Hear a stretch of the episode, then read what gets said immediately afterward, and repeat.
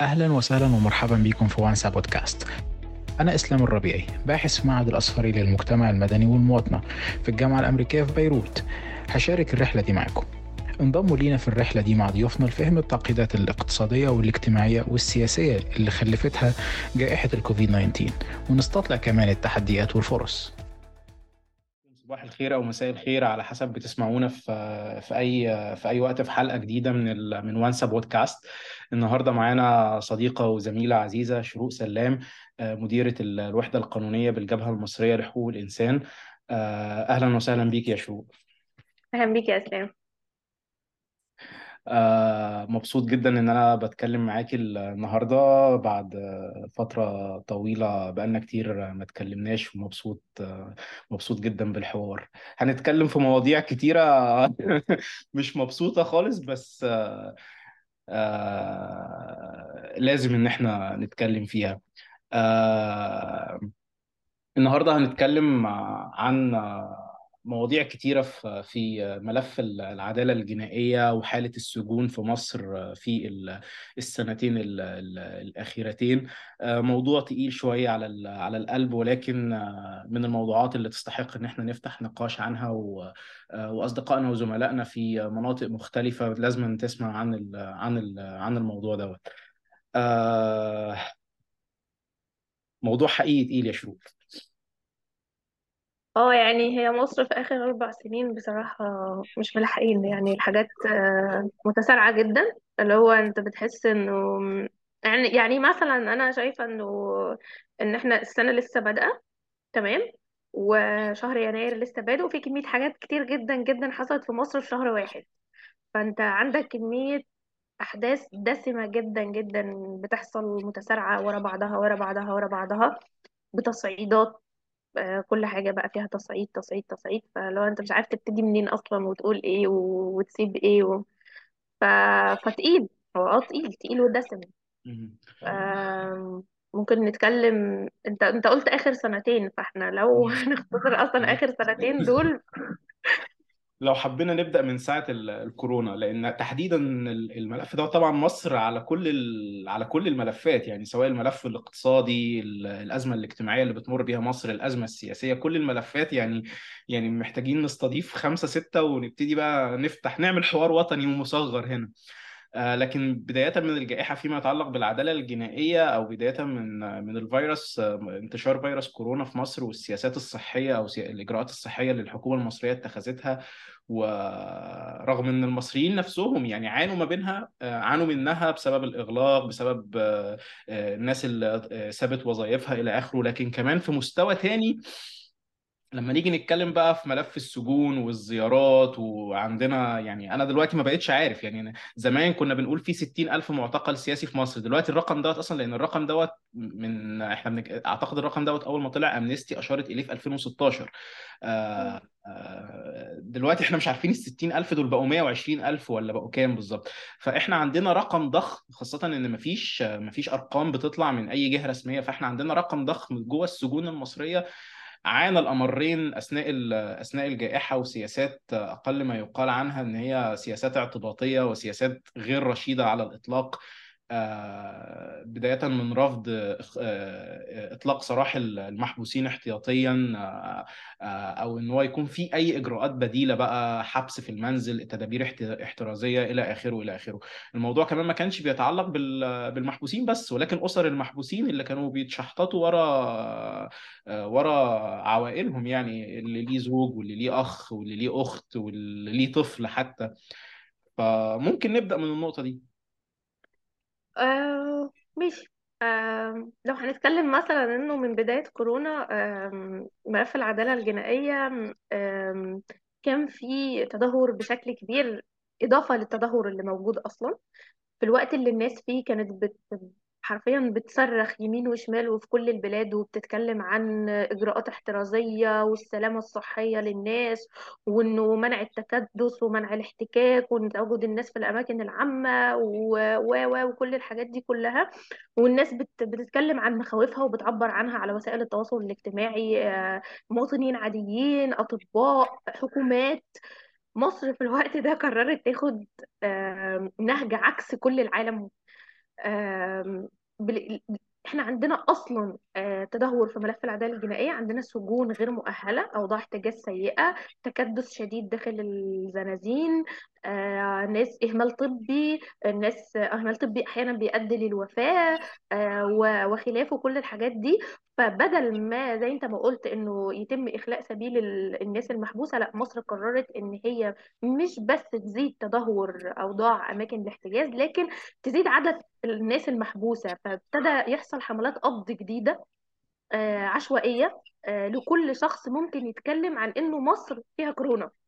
فاحنا وجدنا إنه من شهر مارس لغاية آه، شهر سبعة تقريبا عدد من الأطباء تم القبض عليهم بسبب إن هم انتقدوا المساعدات اللي قدمتها مصر لدول آه، زي إيطاليا ولا زي دول خارجية. وفي الوقت اللي المستشفيات في مصر بتعاني من فقد من فقد ال- المواد الطبية ومن آه، ومن وتدهور الحالات الصحية للمرضى ومفيش أكسجين ومفيش ومفيش ومفيش. فطلع عدد من الأطباء بيتكلم عن إن إحنا عندنا نقصان شديد في المستلزمات الطبية. تم القبض على الأطباء دول منهم كان أساتذة جامعات يعني أساتذة في كلية الطب جامعة جامعة بنها و آه، ودكتورة في كلية الطب جامعة اسكندرية. آم، في في طب عايزة أقول لك إنه في طبيبة آه، في اسكندرية آه، بلغت بس إنه هي ال- حالة الطوارئ إنه هي عندها حالة إصابة بكورونا في المستشفى في اسكندرية. ما عملتش أي حاجة هي بلغت الطوارئ إنه الحالة دي محتاجة رعاية خاصة ومحتاجة عزل علشان هي مصابة بالكورونا. مدير المستشفى آه، بلغ الأمن الوطني عنها وخدوها بتهمة نشر أخبار كاذبة. يعني هي ما نشرتش على الفيسبوك هي ما عملتش أي حاجة. هي كل اللي عملته إن هي قامت بدورها كطبيبة فإن هي تبلغ الطوارئ إن أنا عندي حالة كورونا في المستشفى محتاجة عزل. والطبيبة دي كانت حامل وتعرضت لانتهاكات شديدة جدا كانت ممكن تؤدي تودي بجنينها وتعرضت لضغوط نفسية غير عادية. فده ده كده بسم الله الرحمن الرحيم أول حاجة في ملف العدالة الجنائية اللي مصر قررت تتعامل بيه في ظل ال- ال- الجائحة. مش هتكلم بقى لسه أنا لسه ما اتكلمتش عن منع الزيارة وعن غلق السجون وعن وقف الجلسات وعن آه، إن الناس قعدت بالشهور جوه السجن جوه العنابر ما بتخرجش ما بتخرجش تريض ما بتشوفش شمس ما بتشوفش أهلها ما بتخرجش تطلع جلسات بسبب إن الجلسات موقوفة والمحاكم متعطلة والزيارة ممنوعة بسبب الإجراءات اللي الدولة بتقول إن هي بتاخدها آه، لسلامة ال- المحتجزين بداخلها عدم الإفصاح عن حالات الإصابة الكورونا اللي تمت واتنقلت جوه السجون عدم إعلان الدولة نفسها إيه هي الاحتياطات السلامة اللي خدتها داخل أماكن الاحتجاز هل هي طبقت نظام احتياط الس- السلامة العالمية في منع احتكاك العاملين والمترددين من أفراد الأمن أو من الحرس من. من حرس أماكن الاحتجاز واحتكاكهم بال...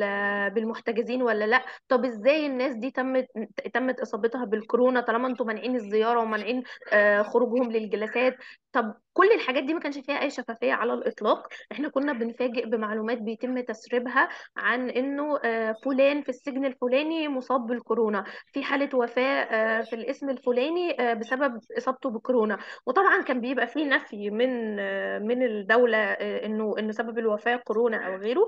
في عدد كبير من المؤسسات الحقوقية رصدت أعداد بالآلاف إصابة بالكورونا وقت وقت الجائحة. آه، في برضو تم رصد عشرات حالات حشرات الحالات الوفاة بسبب الإصابة بالكورونا داخل أماكن الاحتجاز سجن القناطر وسجن ترى وسجن الزقازيق. آه، كل الحاجات دي ما كانش فيها أي شفافية أو إعلان من قبل الدولة تماما. فضلا بقى عن عمليات القبض الجديدة اللي تمت واللي هي ما احت- ما احترمتش حتى ال- الظروف الاقتصادية والاجتماعية والصحية اللي سببتها الجائحة آه، للمواطنين وإن هم من حقهم حتى إن أنا اسيب لهم مساحة ولو صغيرة إن هم يعبروا فيها عن غضبهم أو مخاوفهم إن هم يشاركوا مخاوفهم مع بعض وإن هم يفتحوا مساحة للنقاش. لأ أنت هتتكلم إحنا ما عندناش كورونا في مصر. لو أنت هتقول عندنا كورونا فأنت مكانك السجن. فده اللي ابتدى يحصل ان إحنا عندنا حوالي ست قضايا اتفتحت في بداية عام 2020 أغلب المحبوسين فيها بسبب نشرهم عن آه، أوضاع عن الجائحة أو عن أوضاع الاوضاع الصحية في مصر. زي ما قلت لك بما فيهم أطباء بما فيهم أساتذة جامعات. طب لو أنا كدكتور ما اتكلمتش أنا عن الكورونا وعن الأوضاع الصحية مين اللي هيتكلم؟ معلش يعني مين اللي هيقول إيه اللي المفروض يحصل؟ ده تخصصي. أنا دكتور أنا اتعلمت ودرست وشغال بقالي سنين في المستشفيات دي عشان أنا اللي أتعامل في الأوقات اللي فيها في الأوقات دي. يعني ده ده الوقت اللي أنا المفروض أتكلم فيه. فلما يجي يتكلم يتم القبض عليه يتم القبض عليه ويتحبس يتحبس. يعني أنا أعتقد إنه الطبيب بتاع مستشفى بنات اتحبس أكتر من سنة ونص والطبيبة بتاعت اسكندرية اتحبست حوالي 8 شهور وما خرجتش غير بضغوط كبيرة جدا. يعني كانت فعلا بتنهار. آه، وده وده بس العدد اللي أنا بقوله لكن العدد اللي تم رصده وقتها أنا بقول لك فيه ست قضايا اتفتحت في بداية 2020 كل محبوسين فيها بسبب نشرهم عن آم، أطباء؟ كلهم. اغلبهم في في عدد كبير منهم أطباء بس في ناس عادية مواطنين عادية كانت بتتكلم عن انه أنا رحت المستشفى مثلا الفلاني و... و... و... وعندي مريض والمريض دوت كان فيه نقص في الأكسجين وما عرفناش نجيب له أكسجين. في م... في حد يتكلم عن إنه آه، حد من ذويه مات بسبب الإهمال الطبي آه، في المستشفى بسبب نقص المستلزمات بسبب كذا بسبب كذا. فيتم القبض على كل الناس دي. بتهم نشر أخبار كذا. ففضلا عن انه أنت تطلع ك- يعني أنت ما بت- ما بتطلعش اللي موجود لا أنت بتزيد عدد المحتجزين جوه ال- جوه السجون مم. بسبب إيه؟ بسبب بس تعبيرهم عن مخاوفهم. مخاوفهم بحقهم في الحياة. دي في جائحة بتصيب العالم كله. العالم كله بيتكلم. في دول قفلت. في دول قفلت ب... يعني مثلا لو هتكلم عن تونس البلد اللي أنا عايشة فيها تونس قفلت المطار وقفلت البلد أربع شهور كاملين.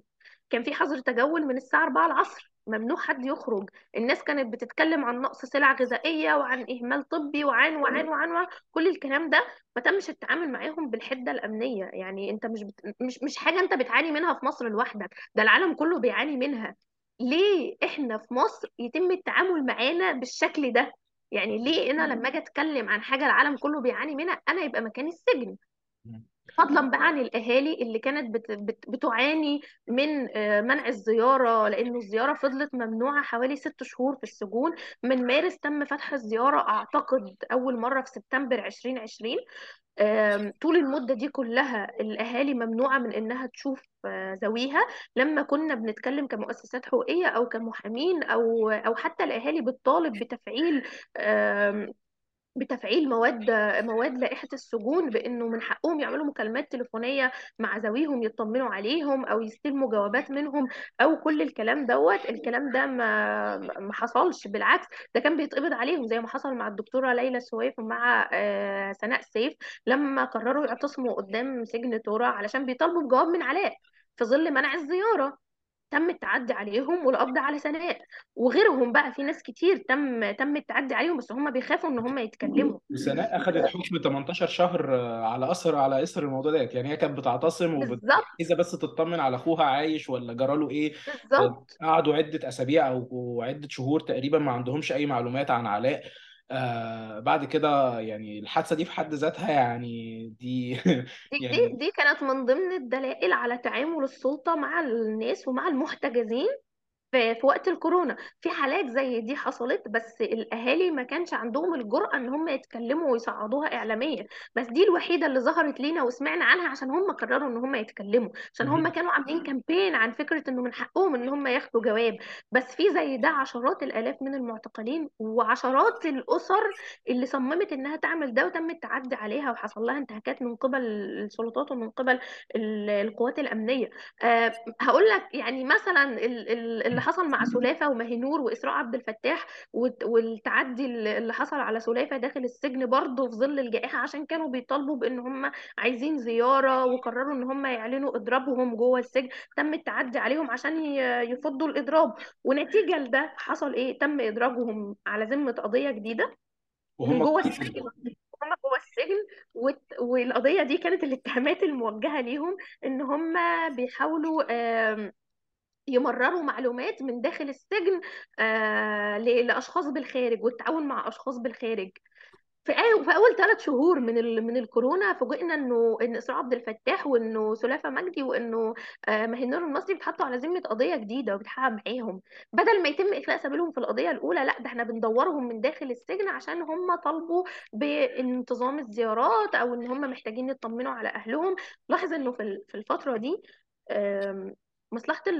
ال- وزارة العدل طلعت قرار في مارس من 18 مارس على ما أعتقد يعني مش متذكرة الموضوع من سنتين 18 مارس 2020 بوقف جلسات تجديد الحبس ووقف جلسات الموضوع ونيابة أمن الدولة قر... وقفت برضو جلسات تجديد الحبس بس نيابة أمن الدولة استمرت في وقف الجلسات ما يقارب السنة ونص ما يقارب السنة ونص الناس بتجدد لهم على الورق.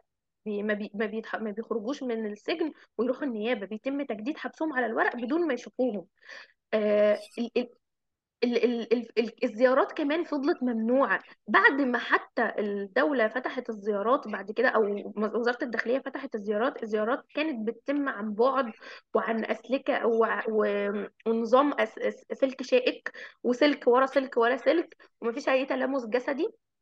ونظام الزيارة دوت على فكرة تم إزالته لسه من كام شهر. يعني إحنا بنتكلم في سنتين كاملين الناس بتزور بال... بال... بالتدابير دي. آه، ما بيعرفوش يشوفوا زاويهم ما- بشكل كويس ما بيعرفوش يتكلموا معاهم بشكل كويس. أنا كنت بره بتكلم مع مع أهلية كانوا بيقولوا لي إن هم بيحتاجوا يزعقوا أهلية بصوت بس. عالي.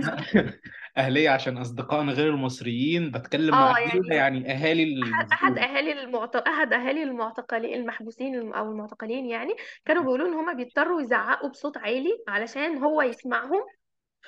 والمشكلة من من كتر الناس اللي بتزور في وقت واحد فك... فبيحصل تشويش ما كله بينهم بيزعق وما بقى. بين بعض فكله بيزعق فهم ما بيعرفوش يوصلوا لبعض أي معلومات. آه وكانت الزيارة يعتبروا ما بيشوفوهوش ما ما يعرفوش عنه أي حاجة. وده حصل يعني فضل ممتد لأكتر. بقول لك من حوالي دخل في سنتين يعني دخل في سنتين. إحنا بنتكلم من مارس 2020 هو تقريبا النظام دوت في أغسطس أو سبتمبر اللي فات آه، تم آه، تم إزالة التدابير الاحترازية دي وابتدى الناس تزور في أماكن في أماكن مفتوحة. آه ف بس مدة الزيارة رجعت زي ما كانت ولا لسه مدة الزيارة 20 دقيقة؟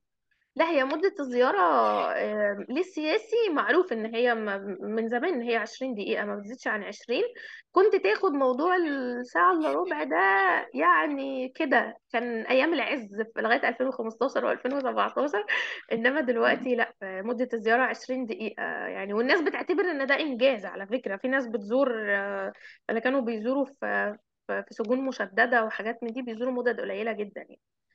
آه، بس بس بس يا شروق موضوع إن ال- الزيارة عبر سلك ات- اتشال بشكل كامل في كل السجون ولا لسه برضو في سجون بتطبق الزيارة ديت؟ لأن مثلا سجن بدري يعني الواحد بيسمع طبعا معظم السجناء السياسيين اتنقلوا دلوقتي لسجن بدري ثلاثة على ما أظن. آه، الواحد بيسمع فظائع من أهالي المعتقلين أو من أهالي السجناء السياسيين هناك. آه، فيما يتعلق بظروف السجن وإن يعني على سبيل المثال علاء عبد الفتاح ذكر أكتر من مرة في الجوابات إن الإضاءة شغالة 24 ساعة وفي كاميرات متسلطة عليه آه، 24 ساعة فما فيش آه، أي خصوصية. وأعتقد إن علاء عبد الفتاح تحديدا لسه بيزور عبر آه، عبر سلك أو أو عبر هو تليفون هو في فرق بين آه، السجون العادية اللي هي كانت وقت الجائحة اللي هو سجن ترى ومراكز الإصلاح والتأهيل. مراكز الإصلاح والتأهيل اللي المفروض إن هي مراكز إصلاح وتأهيل مش سجون اللي اتبنت آه، في آخر ست شهور واتنقل ليها مركز إصلاح وتأهيل وادي النطرون اللي اتنقل ليه على عبد الفتاح تقريبا في شهر ستة اللي فات أو سبعة على ما أعتقد مش متذكرة بالظبط. ومركز إصلاح وتأهيل بدر اللي اتنقل ليه إن كل سجناء ترى في 1 أكتوبر اللي فات أو في نص سبتمبر اللي فات. فالسجون اللي كانت سجن تورا اللي هو كان في الأساس نظام نظام الزيارة فيه مفتوح وبقى ورجع بقى عن بقى بسلك بعد الجائحة. تمام؟ لما شالوه آه، رجع تاني في نظام زيارة مفتوحة قبل غلق السجن قبل السجن ما يتقفل بشكل كامل في شهر سبتمبر اللي فات. الناس لما اتنقلت بقى لم- لما تسمى بمراكز الإصلاح والتأهيل هي بالنسبة لنا سجون وهي أشد سوء من ال- ال- السجون العادية اللي هي أصلا كانت في الأساس سيئة. فاحنا عندنا حاجة أشد سوءا يعني فاللي هي والمشكلة إن البروباجندا اللي اتقالت عنها في الأول إن هي مراكز إصلاح وتأهيل وإن الشخص فيها ما بيتسماش سجين بيتسمى نزيل وإنه فيها إعادة التأهيل للأشخاص قبل خروجهم وفيها اعتبارات للسلامة وفيها مستشفيات وعيادات وال- والسجون نظيفة وفيها سراير بدل ما كانوا بيناموا على الأرض و وكل هذا الكلام. الناس لما اتنقلت كانوا بيقولوا إن السجون اللي هم كانوا فيها اللي كنا بنشتكي منها إنها أماكن احتجاز سيئة كانت أفضل. رغم إن السجون ديت لسه جديدة يعني أنتوا أول ناس داخلينها يعني المفروض إن هي لسه بال المفروض إنه ال- التصدير الإعلامي اللي الدولة صدرته عن السجون دي زي ما قلت لك إن إحنا راعينا فيها كل الحاجات اللي ما كانتش موجودة في السجن القديم. تمام؟ وإنه إحنا بن... بنعتبرها مركز إصلاح وتأهيل لإعادة تأهيل المحتجزين وإعادة تأهيل النزلاء وإنه فيها أنشطة وفيها وفيها كل هذا الكلام يعني.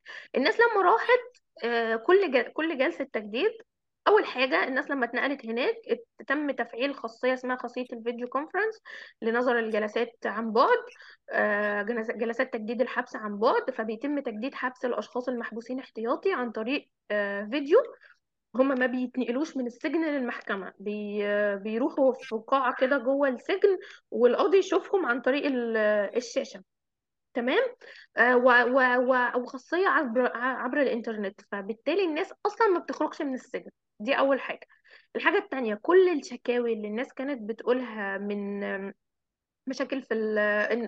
أول حاجة مشاكل في الزيارة. آه لما اتنقلوا للسجون دي تم تجريدهم من كل متعلقاتهم الشخصية اللي كانت معاهم في السجون القديمة.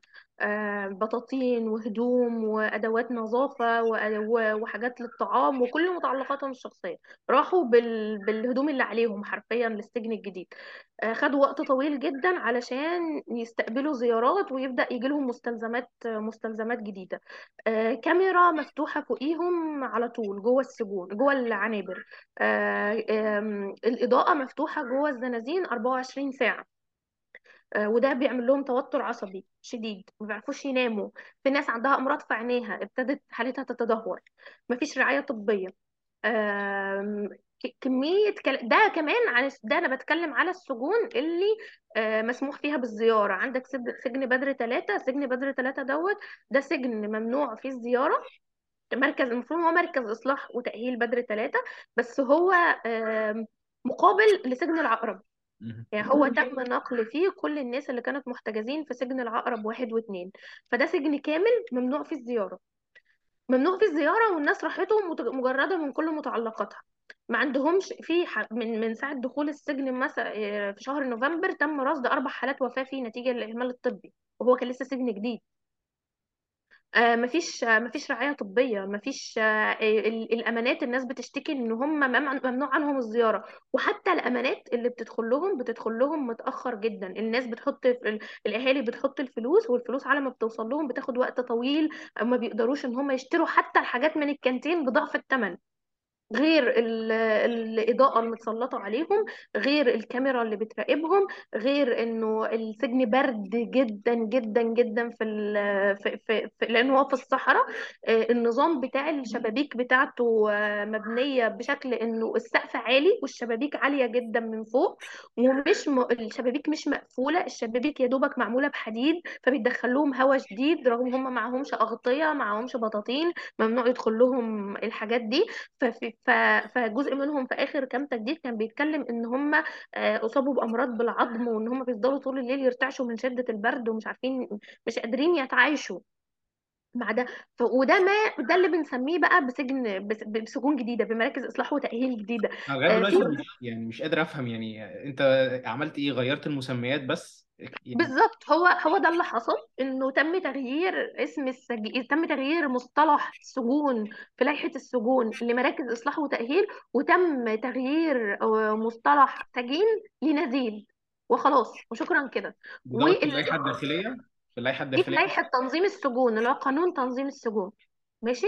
ده اللي حصل يعني انه كله إنه كلام على ورق بس يعني فعليا بالظبط كده بالظبط. على على ال- على ال- على الواقع الناس المعتقلين السياسيين أو المحت ما بيحبوش لفظ المعتقلين المحتجزين السياسيين بيعانوا من نفس الأشياء اللي كانوا بيعانوا منها قبل كده بل بالعكس في تفاقم في حدة ال ال ال في حدة الأشياء المطبقة عليهم. زي مثلا هم كانوا في السجون العادية اللي كانوا قبل كده ما كانش فيه كاميرات بتراقبهم ما كانش فيه ضوء مفتوح عليهم 24 ساعة بالشكل دوت. كنا بنعاني صح من أوضاع احتجاز سيئة والأكل وحش والمية وحشة ومفيش رعاية طبية و... فبالإضافة لكل هذه الأشياء اتضاف حاجات جديدة. كانوا على الأقل عندهم متعلقاتهم الشخصية اللي محبوس بقاله سنة أو سنتين فهو عنده بطاطين وعنده عنده الأدوية بتاعته وعنده كل الحاجات دي. لما اتنقل للسجون الجديدة هو تم تجريده من كل ده. هو بيعاني من البرد ما عندوش زيارة عنده إضاءة فوق دماغه ما فيش رعاية طبية ما في إهمال طبي شديد في ناس بتموت. لما حصل لما حصل في شهر نوفمبر اللي فات أربع حالات وفاة آه، متقاربة تقريبا آه، قرر عدد من السجناء إنهم يعملوا إضراب عن الطعام. ممكن ممكن شو يعني تكلمينا أكتر عن الأربع حالات دول أو الملابسات اللي حصلت والإضراب اللي حصل نتيجة لل- لحالات الوفاة؟ ال- الحالات دي كانت بتعاني من أمراض من أمراض شديدة يعني في منهم أشخاص كان عندهم أمراض سرطانية تمام وكانوا حقيقي م- م- مستحقين لرعاية طبية شديدة يعني والمفروض إن هم كان يتم إخلاء سبيلهم لظروفهم الصحية عشان يقدروا يتعالجوا بره لأنه السجون ما بتقدمش الرعاية في الحالات الشد- الخطيرة اللي زي دي طب هما كانوا وفي. آه، كانوا حبس احتياطي ولا واخدين أحكام كان في أعتقد إنه كان في شخصين واخدين أحكام مهم. وفي ناس في حوالي هو العدد كان العدد زاد أكتر من كده على فكرة مهم. أكتر من أربعة آه، بس كان في منهم أشخاص محبوسين آه، حبس احتياطي يعني على الأقل دول كانوا يستحقوا عفو صحي زي الناس التانية اللي بتاخد عفو صحي. المفروض إن هم كانوا يستحقوا عفو صحي وخصوصا إن هم محبوسين بقالهم سنين مش محبوسين بقالهم يوم أو يومين يعني محبوسين بقالهم سنين وفي منهم اللي كان تجاوز مدة الحبس الاحتياطي المنصوص عليها قانونا يعني.